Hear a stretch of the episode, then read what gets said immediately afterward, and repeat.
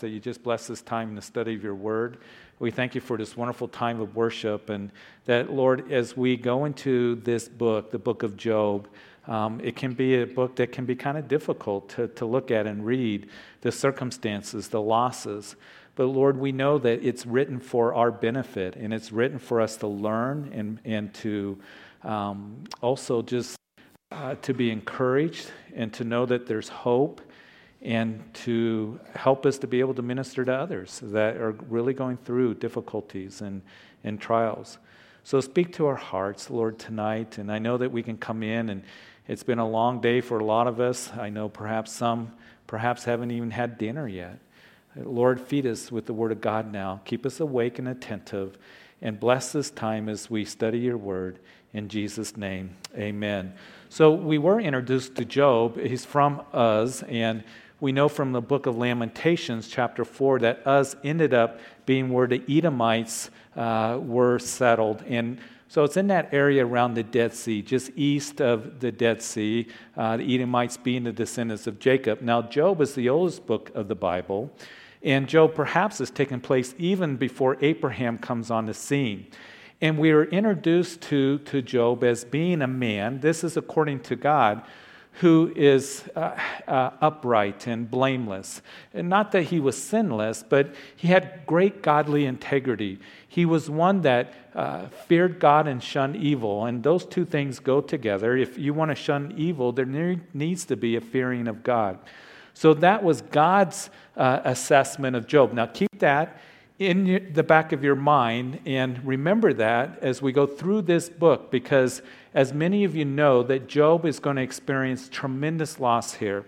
And one of the things that happens is his friends are going to come along and try to give him counsel. And one of the things that they will say is job you did something wrong. You sinned. Uh, there's a problem. Your children sin.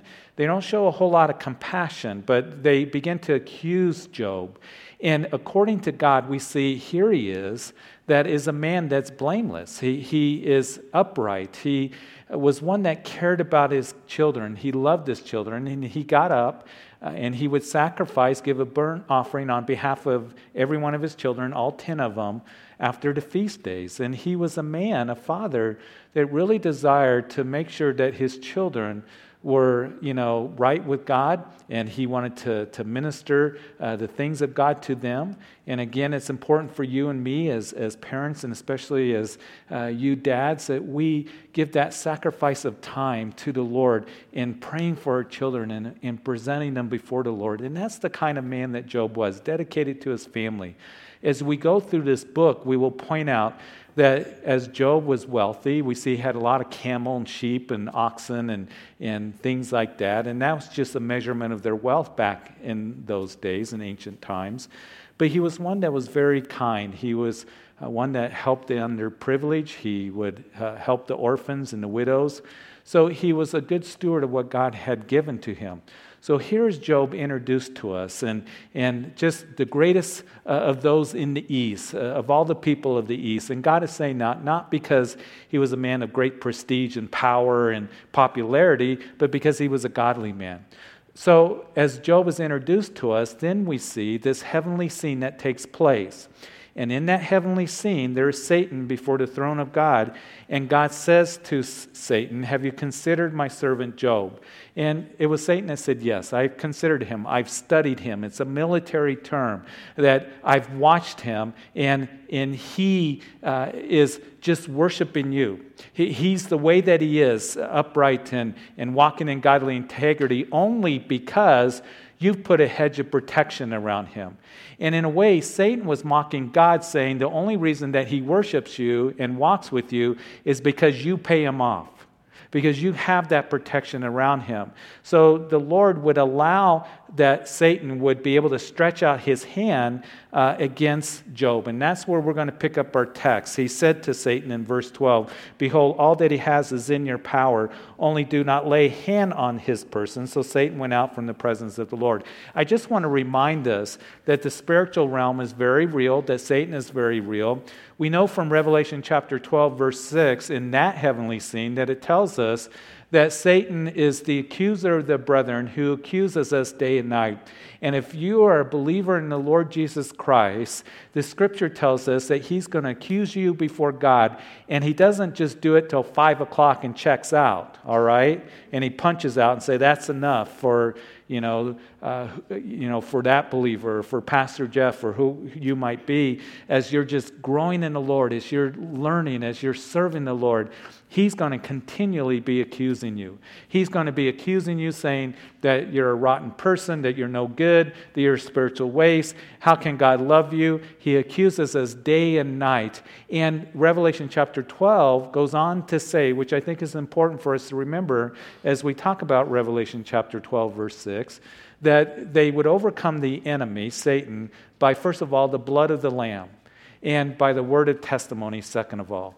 The blood of the Lamb, that I belong to you, Lord. I am forgiven because you died on Calvary's cross. I am saved. I have been redeemed. I belong to you. And second of all, that the word of testimony, that your word is true and you love me, Lord. That's what your word declares. So that's how Satan is overcome. But he will come against you and I, he will consider us. It reminds me of the night before Jesus went to the cross. He turned to Peter and he said, Peter, Satan has been asking for you, and he wants to shift you like wheat. And I'm sure that Peter got a chill up his spine when he heard the Lord say that. Satan's been asking for you, Peter, by name, and he will ask for us by name, and he wants to shift us like wheat. But Jesus went on to say that I've been praying for you, Peter, and I am so thankful that we have an intercessor with the Lord that intercedes on your behalf and my behalf as we just realize that Jesus, I belong to you because you died on Calvary's cross, the blood of the Lamb. And the word of testimony is, is that I'm in your hand, just as we talked about in John's gospel a couple weeks ago. He's the good shepherd, and we're in the Father's hands, and we're in Jesus' hands, and no one will pluck us out. And we can take those promises that God has given to us and be established in them, the word of testimony. So now we're going to see that Job's going to go through tremendous loss. Let's pick up our text at verse 13. Now there was a day when his sons and daughters were eating and drinking wine in their oldest brother's house. And a messenger came to Job and said the oxen are plowing and the donkeys feeding beside them. So kind of picture here it seems like a normal day. Uh, the oxen are you know they're plowing doing what they're supposed to be doing. The donkeys are out in the field just feeding beside them. And then all of a sudden all at once, we read in verse 15 the Sabaeans raided them and took them away. Indeed, they have killed the servants with the edge of the sword, and I alone have escaped to tell you. And while he was still speaking, another also came and said, The fire of God fell from heaven and burned up the sheep and the servants and consumed them, and I alone have escaped to tell you. And while he was still speaking, another also came and said, The Chaldeans formed three bands, raided the camels, and took them away, yes, and killed the servants with the edge of the sword and I alone have escaped to tell you. And verse 18, and while he was still speaking, another also came and said, Your sons and daughters were eating and drinking wine in their oldest brother's house. And suddenly a great wind came from across the wilderness and struck the four corners of the house, and it fell on the young people, and they are dead, and I alone have escaped to tell you. Now, this is tremendous loss, isn't it? Tragedy all of a sudden comes and it comes at once.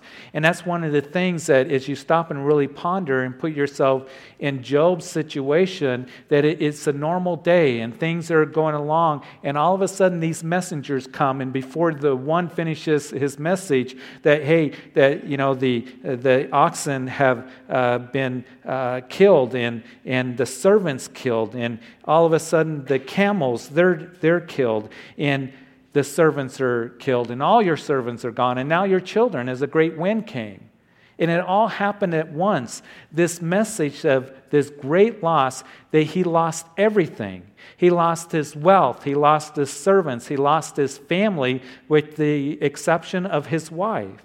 And this loss would come as tr- the tragedy comes. God allowed it, Satan was behind it, and we know that it came by different means. It came by fire, it came by death, it came by thieves. And the tragedies and losses that we can go through in life will come by different means.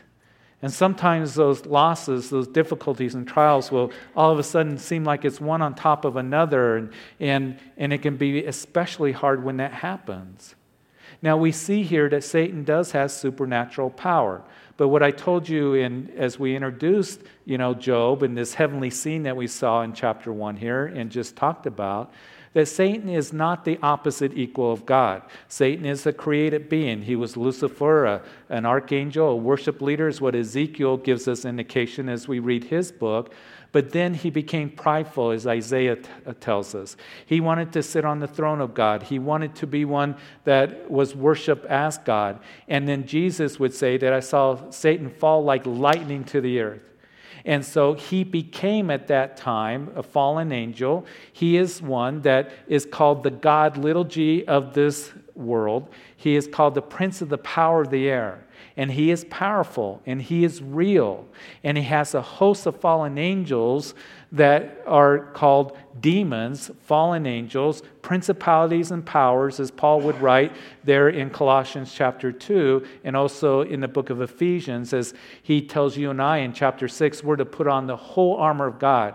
And we don't wrestle against flesh and blood, blood but against principalities and powers and spiritual wickedness in high places.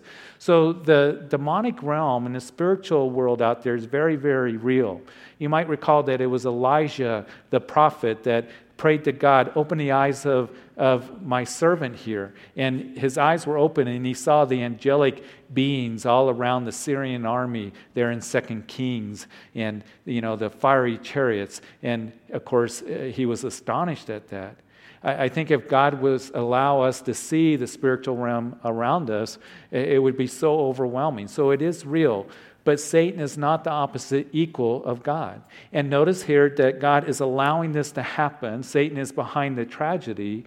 And what makes the book of Job very sobering, very somber, and very serious is we read this and we think, why would God do that? And that's going to be the great question of Job as we go through this book. And we're going to see that that discussion is going to go on with Job and his three friends. It is a discussion that oftentimes that we have with others when we go through loss, isn't it?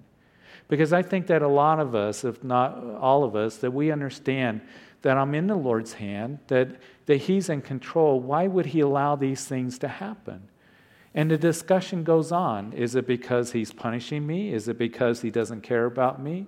Is it because there's some sin in my life? Is it because of this? Is it because of that? And that's the discussion that we're going to see that Job's going to have with these three friends. And Job here, a man who is upright, godly integrity, shunned evil, he fears God, one who loved his family, one who was blessed of Lord, all of a sudden he lost everything. And we're going to see his response here as we continue on. It's an amazing response. But we're also going to see the struggles that Job is going to have. And we're going to see that he's going to be hurting and he's going to be wrestling and he's going to be wondering. And those are some of the same things that definitely you and I will go through as we go through loss and tragedy. And my prayer and hope is that as we go through the book of Job, that we will get greater understanding of God's goodness and faithfulness and we know that James would write about Job in, in chapter 5, and, and he would say concerning Job that, that you know um, that you heard of the perseverance of Job and seen the end intended by the Lord, that the Lord is very compassionate and merciful.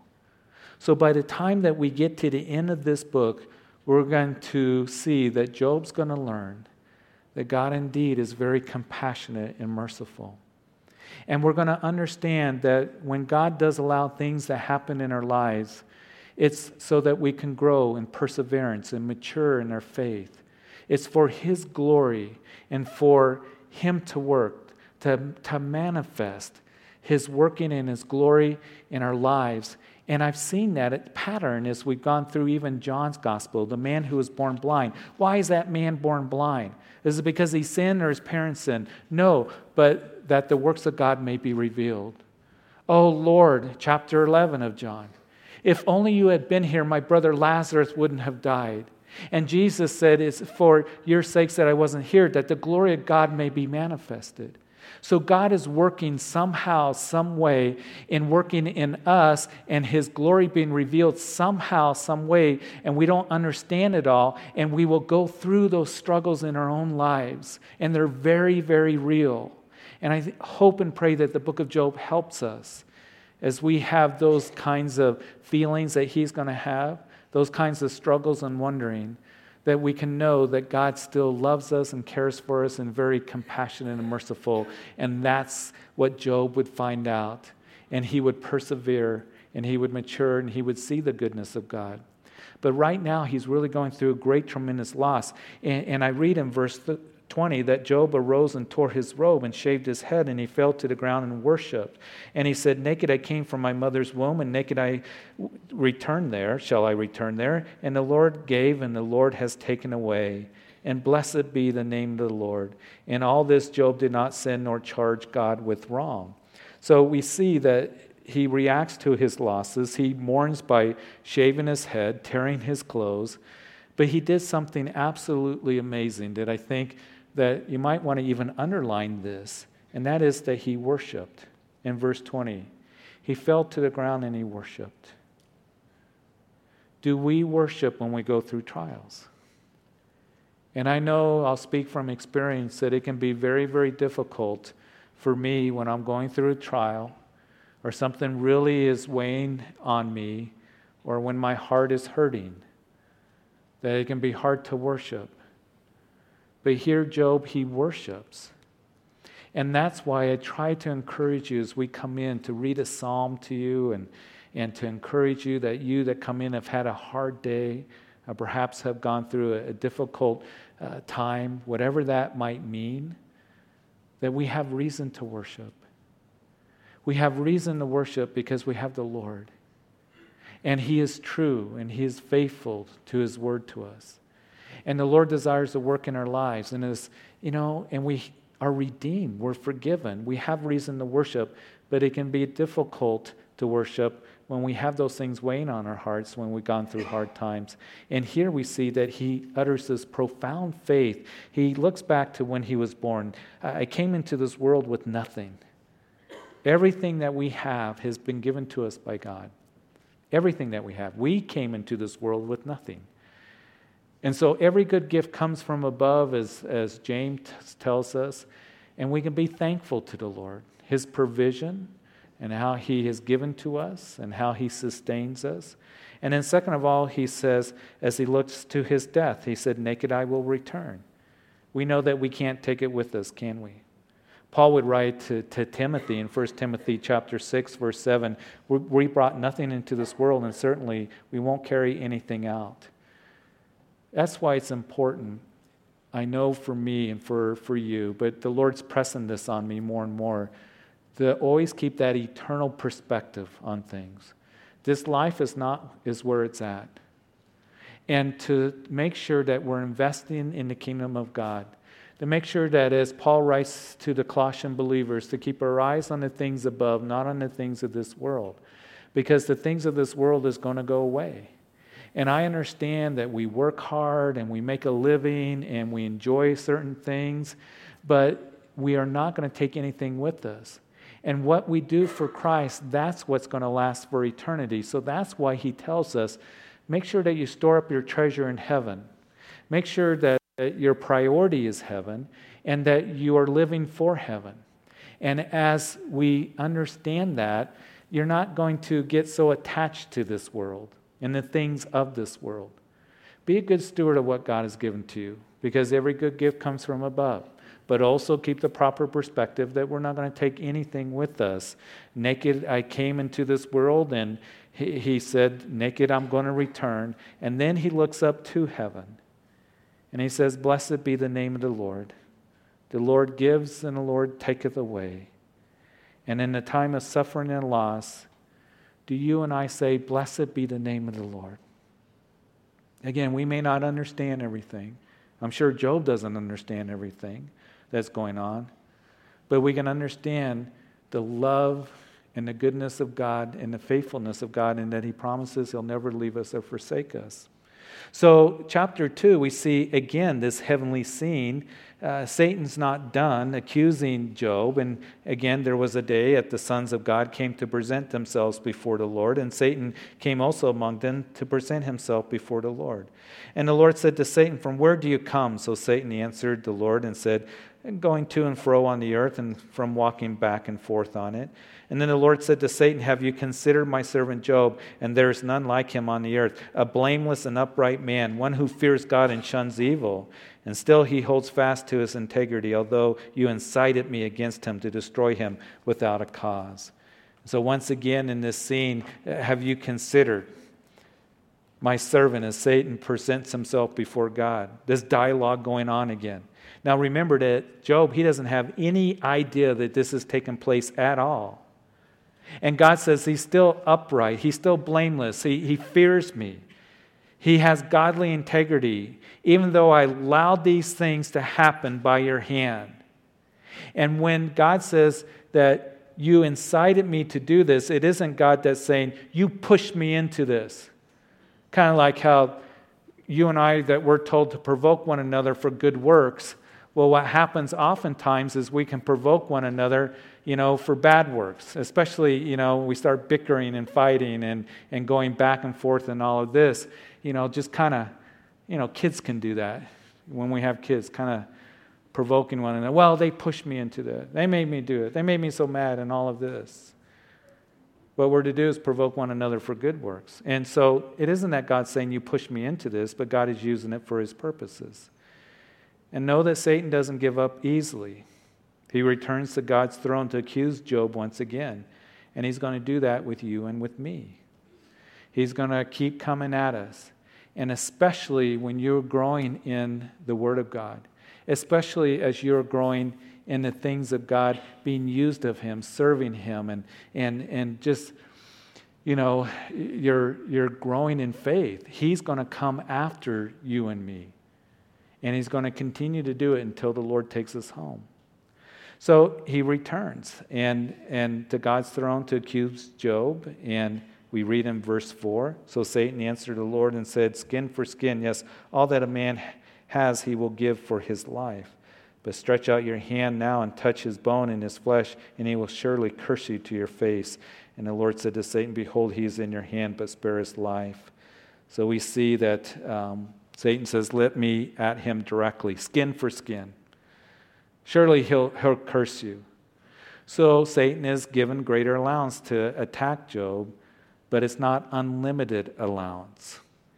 Now, I want to say this not all physical affliction comes from the enemy. Sometimes Christians are taught or they have the mindset of, I am sick and it's because of the enemy. I don't believe that all physical sickness or affliction comes from the enemy. But here in this case, we see it does with Job. And again, it shows us that he does have supernatural power. You know, one of the things that uh, I was reading in the Gospels um, is remember when Jesus was in the boat with his disciples and there was a storm and Jesus was sleeping in the boat? And the disciples woke him up and said, Don't you care that we're perishing? Now remember that some of those disciples were raised on that lake. They were fishermen. They've seen storms, but this one was really bad. And they thought they were going to go under. And they said to Jesus, Don't you care that we perish? And Jesus stood up and he said, You of little faith. And he would cry out, Be muzzled or be quiet to the storm. If you have a King James, I believe it's be muzzled, is what he said. And all of a sudden, the, the winds calmed and the storm went away. And that phraseology, be muzzled, is the same phraseology that he would use in casting out demons. So many Bible scholars and commentators suggest that that storm was demonically stirred up. And you think about it, it makes sense because God's whole program is in that boat. If I can drown the disciples and drown Jesus, there's no cross, there's no, you know, book of Acts, any of that. There's no redemption, there's no church. So it makes sense when you think about it. Be muzzled, be still. So here Satan is allowed to, to strike at, at Job, and we read in verse 7 Satan went out from the presence of the Lord and struck Job with painful boils from the sole of his foot to the crown of his head. And he took for himself a potsherd with which to scrape himself while he sat in the midst of the ashes. So here we see that um, he is, Job is afflicted very severely. Uh, there'd be severe itching. Verse 8, he's scratching or scraping himself. And he goes outside the city and he sits on the ash heap. Now, I want you to remember this. Oftentimes, there will be those who will say that you're suffering or you're going through trials or difficulties because you lack faith. Job isn't going through this because he lacks faith. Job is going through this because he has faith. And God is allowing it for purposes that we're going to continue to look at and discussion that we're going to see. And again, it, it, you look at this and the loss that he's gone through, and now he's full of boils. I mean, it can't get any worse than this. Oftentimes, we will go through trials and difficulties. And I just want us to know this at this stage in our study is not because we lack faith, it's because we have faith. And the enemy comes against us. And I know that Paul the Apostle, that he went through tremendous difficulties and trials. And it was Paul that was afflicted physically. He had a thorn in the flesh. And he says that he prayed three times in Second Corinthians for God to take this thorn in the flesh away. And the Lord said, No, that my grace is sufficient. So I think that Paul qualifies as a man of faith. And he was one that went through physical infirmities himself. He was on a second missionary journey, going up into Asia, wanting to, and the Lord put him flat on his back to where he ended up going over to, to Greece, to Philippi, on that second missionary journey, and, and to Achaia and Macedonia. So here is Satan again hitting him hard, but Job is going through this because he does have faith. And you see, when you and I have faith and growing in that faith and being used of the Lord, the enemy is going to accuse us and he considers us and he's going to war against us. So here is Job. He's in a very difficult, you know, uh, time and loss and and in verse 9, his wife said to him, Do you still hold fast to your integrity? Curse God and die. But he said to her, You speak as one of a foolish woman speaks. Shall we indeed accept good from God, and shall we not accept adversity? And all this Job did not sin with his lips. Job's wife. Now she does tempt Job to curse God. To, he, she tempts him to, to sin. And that's something that Satan wants Job to do, to, to, to curse God. But before we're too hard, because oftentimes I hear teachings on Job's wife that, you know, how terrible she was. And even though she tempts him, I think we need to show a little bit of compassion here. She's hurting too. She's hurting too. I mean, she has lost her children.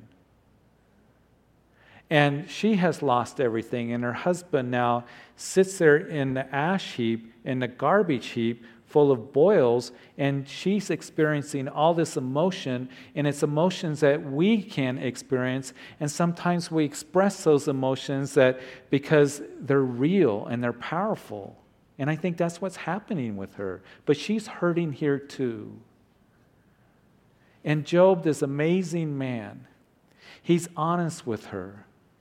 And he says something that I think that it's important for us to, to really understand and, and to get into our hearts. We accept good from God. Shall we not accept adversity? We accept good. Shall we not accept adversity? And in those times where the adversity comes, that we don't understand why it's happening, and it's a tough situation, but is something that we know as here is Job, that he's lost everything but his faith. He's lost everything but his faith. And my prayer for, I know that I pray is, Lord, I don't want to lose my faith. I don't want to lose my faith and my worship of you, whatever comes my way in life. And the way that we can be established is is that we're established in the Word of God because faith comes by hearing and hearing by the Word of God. But sometimes, as we go through those tough emotions and stuff, and it can be very draining. It can be very powerful. It takes a lot of energy out of us, doesn't it? And for you who are going through a loss or grief right now, you know that to be true, that where every day it can be a struggle. It can be a real struggle. And that's very real. The discouragement, or perhaps the depression, perhaps the hopelessness, the wondering. And those things and emotions are very, very real. But I want you to also know that even in the sorrow that you can have, that you can still have the joy of the Lord. I think sometimes that doesn't quite equate with us. We're not talking about happiness, because happiness is dependent upon the circumstances. Hey, I got that promotion at work, I'm happy. Or everything's great in life, I'm happy. But even when we go through sorrow and loss and difficulty, do you realize that you can still have joy? And joy is something that is much, much deeper. Joy is not dependent upon circumstances, it's dependent on our faith in the Lord. You see, He desires to put that joy unspeakable into your life and into your heart, even during those times. It's just that assurance that, Lord, somehow that you're working. Lord, somehow that, that you see me, you, you know what I'm going through, you hear me, and, and Lord, your promises are true. And it does take sometimes a while for your emotions to catch up with what the Word of God has to say. Do you understand? And sometimes we're there kind of, Lord, you don't love me. Lord, you don't see me. And I'm sure those were the feelings that Mary and Martha were going through as they waited for the Lord when their brother Lazarus died. Here they are. Oh, Lord, if only you'd been here, that Lazarus may have lived. And I think that Mary and Martha were saying that to each other for four days. Oh, if only the Lord was here. Only if he knew. Only if he saw us. Going through that struggle, going through the loss, going through the real grief. Oh, Lord, only if you had been here. Only if you had been here. And the Lord knew exactly what was going on. And the Lord was going to work a plan that we're going to see, a mighty work that's going to bring the glory of God as a witness to all the people that are going to see Lazarus come forth from the grave. And we can know that, Lord, you want to bring life and you want to bring hope and you want to bring strength. You want to bring wisdom and direction in my situation where I experienced loss and difficulties and pain. So the hurt can be very, very real. And the reason I'm kind of pressing this point, because sometimes as Christians we feel guilty. Well, I'm not a man or a woman of faith because I'm grieving right now. Shortest verse in the Bible we saw on Sunday, Jesus wept. And he groaned in his spirit. He was troubled in his spirit. I think the whole thought of, of loss and sin and death and what it brings to people. And you see, we go through those real emotions and you know, sometimes people will be insensitive, like we're going to see Job's three friends saying, just get over it.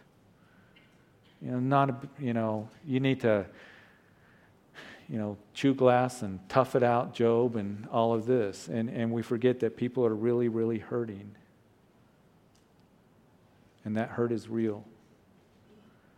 But listen, in the sorrow, you can also have joy. And that's why it is important that we worship. And that's why it's important that we don't pull away from the Lord, but it's important that we draw closer to the Lord. That's why it really bothers me, guys, when I hear, you know, of those who want to work with people and counsel people, that we're going to help you find your inner strength. Because I have a feeling there may be a person or two here tonight, and in the situation where you're hurting, you're going, I have no inner strength.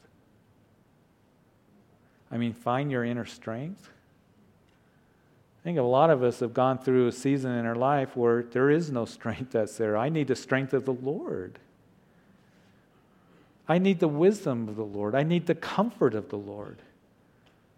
But there's no inner strength in me.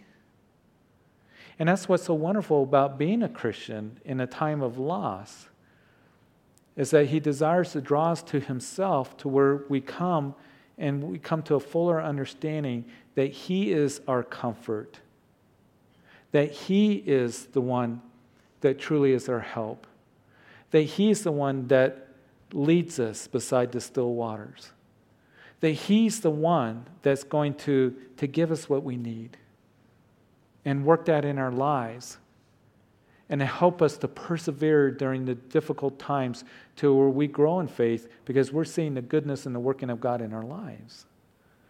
But if it's left up to me, I'm going to continue to, on a downward spiral in discouragement and despair and hopelessness. So here is Job, remarkable, but he's still going to struggle.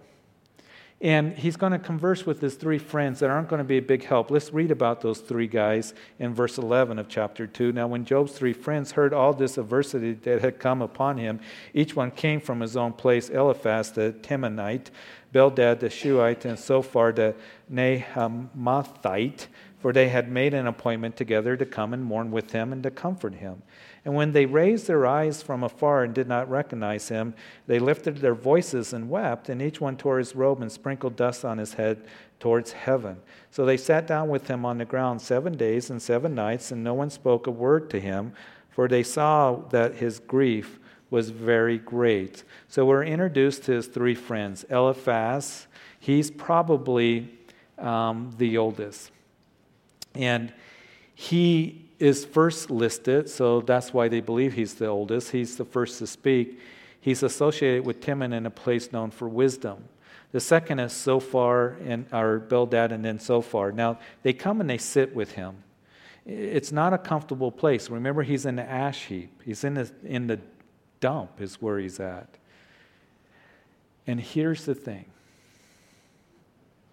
If you really want to bring comfort to someone who is hurting, are you willing to sit with them in a difficult place? Are you willing to just, first of all, sit with them? They don't say anything for seven days. I think this is the best ministry that they did throughout the whole book. just sitting with him.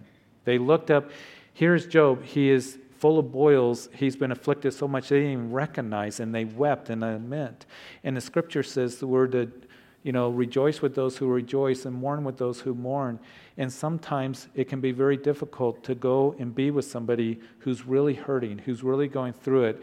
And we think, oh, that's difficult. And, and I don't even, you know, they're through, going through such hard times. It's, it's not like it usually is, it's different. They look different, they talk different. But are you willing to, first of all, just sit with them? Just sit with them and be there for them. And these guys sit. They think they're going to bring comfort to him. Job's going to call them miserable comforters. So they are sitting with him, and they are there with him. You got to give them that much. I hope that you are used of the Lord to be with that person who is just hurting. And I'll tell you one thing that when we were introduced to Job, one of the things when we started this study last time, I said that I pray that the Lord works in us is to be able to minister to those who are going through real loss and trials and difficulties, to be able to better minister to them. As we go through trials, as we go through loss, you're going to have more compassion, more sympathetic. You're going to really feel the heart of somebody because you've been through loss as well. Listen, if you've been through very difficult times or loss or grief, you can be used to minister to others who may go through a similar situation or loss or difficulties that you do. You can feel their heart, can't you?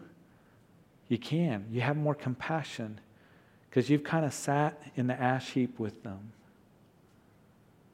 You've sat in the same place and you've experienced some of the same feelings that they've gone through, and the same hurts, and the same questionings, and the same wondering. Sometimes we think that we can only minister to people if we're the theological expert and, you know, and, and great philosopher or have great intelligence. People just want to hear your heart and for you to touch their heart and to see your compassion and to listen. So here are these three guys. As I said, Eliphaz, he, he's one that he's from Teman, a place known for wisdom. He's going to base his counsel on two main things. Number one, he's going to base his eh, counsel on experience.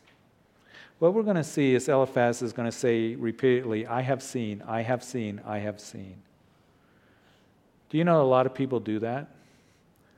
They want to help people, but they, you know, emphasize experience. I have seen, I have seen, I have seen.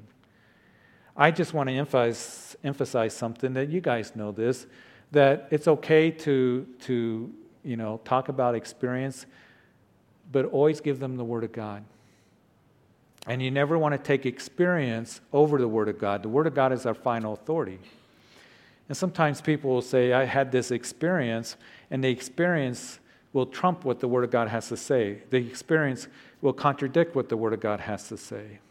And again, when people are really struggling, going through difficulties and trials, we're going to see as we go through the book of Job that Job's going to say things because he's wondering, he's struggling, he's really wrestling with things that aren't biblical. And we can do that and people that we're ministering can do that because, again, the emotions are very strong and it takes a little while for those emotions and those feelings and the hurts to kind of catch up with the Word of God. But as you're ministering to others, make sure that you're giving them just simple Word of God, comfort from God's Word. The verses, the comfort, the Psalms that we can read to them. And that's what's really going to bless them. So he's going to base his, you know, um, counsel on experience and then we're also going to see that Eliphaz was a legalist into tradition. He has no room for grace as he's ministering. And then there's Bildad. Now, Bildad is second, probably the second oldest of the three. He would speak after Eliphaz, and we're going to see that he's a legalist. He's going to say, Behold, God will not cast away a perfect man. He's going to be one that's going to quote from ancient proverbs and He's going to have a great respect for tradition. He's going to say that your children died because they're sinners, and he really has no concern or feelings for his hurting friend Job. So, really, he isn't much of a friend here. Now, Zophar, he only speaks a couple times. He speaks, matter of fact, twice to Job. But he's like a bull that will run you over. This guy Zophar is really what I see as someone who's arrogant. Because he says in that time he speaks to Job, know this, know this. Have you ever come across to somebody where you're confused or you know you're looking for direction, looking for comfort, and they're going, Know this. You need to know that. I told you so. He Zophar kind of reminds me of the college professor that boasts in his intellect and you know he's putting down a freshman. That's what this guy is kind of like. So again, he's one that is going to know this and know this and, and just kind of uh, bowl over Job here with no compassion whatsoever, without any caring heart. And anytime that, if you are one that, that you're just going to, with no compassion, you're going to be a legalist or you're going to be one that you know, is arrogant and know this. And oftentimes, especially when somebody is really going through loss, don't give the mindset that I know it all. Because you don't. You don't know as much as you think you do. And it can be real arrogant if I if I minister to others that are really hurting, I know it all attitude. And this is why, when you don't know why. And even as we go through this book, we're going to see that God's going to speak to Job, but never directly tell Job why he allowed these losses to happen, except Job's going to see again the goodness and the faithfulness and the mercy of God. Why is this happening to me? Oh, I know. And that's what these guys are going to kind of do. So, whenever you have just the know it all attitude, the legalistic attitudes, or just base everything on experience, you're going to keep that person in the ash heap.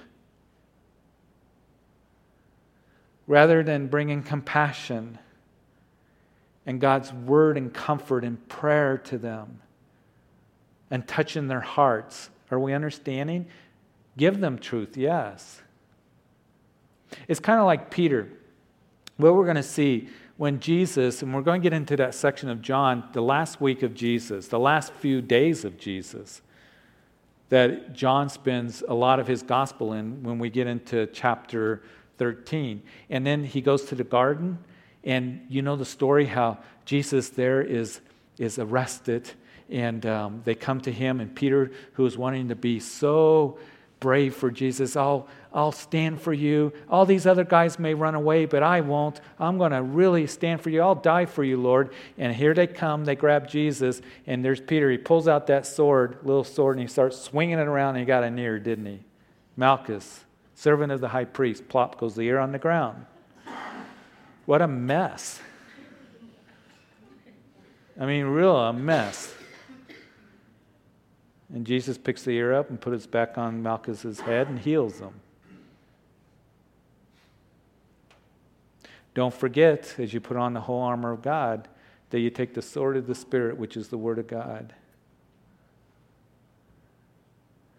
But don't start swinging it around where you start chopping off ears. Do not start swinging it around where you're chopping off ears. When people are hurting, when people are questioning and wondering. And I understand that there are the times where we give gospel and we give God's truth to those who are in rebellion against God and they don't want to hear it. But you make sure to the heart that is tender and bruised and hurting that you don't swing that sword to where you're chopping ears off and making a mess of things. That you bring them Jesus. And you bring them comfort and you bring them hope. And what we're going to see these three guys, they're going to fail in that. And we're going to see that these three guys are going to come and they're really going to bruise and start chopping away at Job with what they have to say. We'll begin to look at that next time. So, Father, we thank you. We thank you for this study. And Lord, it is a, a, a heavy book that perhaps we can get into, but there's so much to learn from if we just take the time and consider. And Lord, we want to have that faith. We want to worship when we go through the trials, but we also know that the emotions are there. You've given us emotions, and emotions can mislead us. They can really bring us down. They can take the energy away from us. So, Lord, we know at those times that we're just overwhelmed, that we can come to you and Lord, just even the cries of our heart that you hear, even if we don't know how to express it. And Lord, you are the only true comfort. The Second Corinthians chapter 1 tells us that brings comfort in all our tribulations. And Lord, you're the one that brings hope and ministers strength. and Lord sets our feet upon the rock. And you're the one that establishes our thoughts. And so tonight, may we ponder this that when we're overwhelmed, and when we're grieving and going through loss, or wrestling or wondering, the place of safety is you. We know that we will have tribulation in this world. So, Lord, how we need you. Just as we sang tonight, oh, how we need you. It isn't about our inner strength, it isn't about self motivation. But Lord, when the fear comes and the uncertainty, that we come to you, our Heavenly Father. So, Lord, I do pray tonight if there's anyone here that's just overwhelmed, that's going through difficulties, that's wrestling with all these different things that we talked about, that, Lord, that we can still worship right now. And in all things, as Paul wrote to the church at Thessalonica, in all things,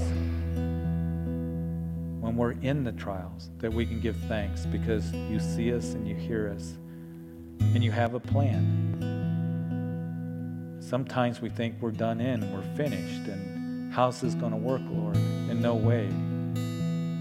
To have the mindset of Jacob in the book of Genesis, as he said, All these things are against me, rather than having the heart of Joseph, his son, who said that you're working for good. So, Lord, help us to be established as we commit ourselves to you. You promise in Proverbs 16 that you will establish our thoughts. Establish our thoughts. Give us that, that ounce of strength that we need and that joy, that joy unspeakable. Even though we are hurting, even though we go through sorrow, that joy unspeakable because we know that you are there with us and you promise you'll never leave us or forsake us. And you know everything that we're going through. And even in those times where we're grieving so deep, the depths of our hearts, it just cries and hurts that you're there. So comfort your people. And the days when we go through the struggles, that we would always turn to you. Find comfort. So, Lord, we thank you that we see a man, Job, who was upright, who was going through it. We don't understand why, but we know that you're working. And we see the example of Job worshiping. Lord, I pray everyone here would go home encouraged and blessed. Knowing that you're a loving God who promises to work all things out for good for those who love him, who are called according to his purposes. We may not see it, we definitely don't see it when we're in the middle of it, but somehow in eternity's perspective, you're working for good. And not only to trust in you, but to rest in you and in your love. So, Lord, I pray you take everyone home safely. And it's in Jesus' name that we pray. Amen.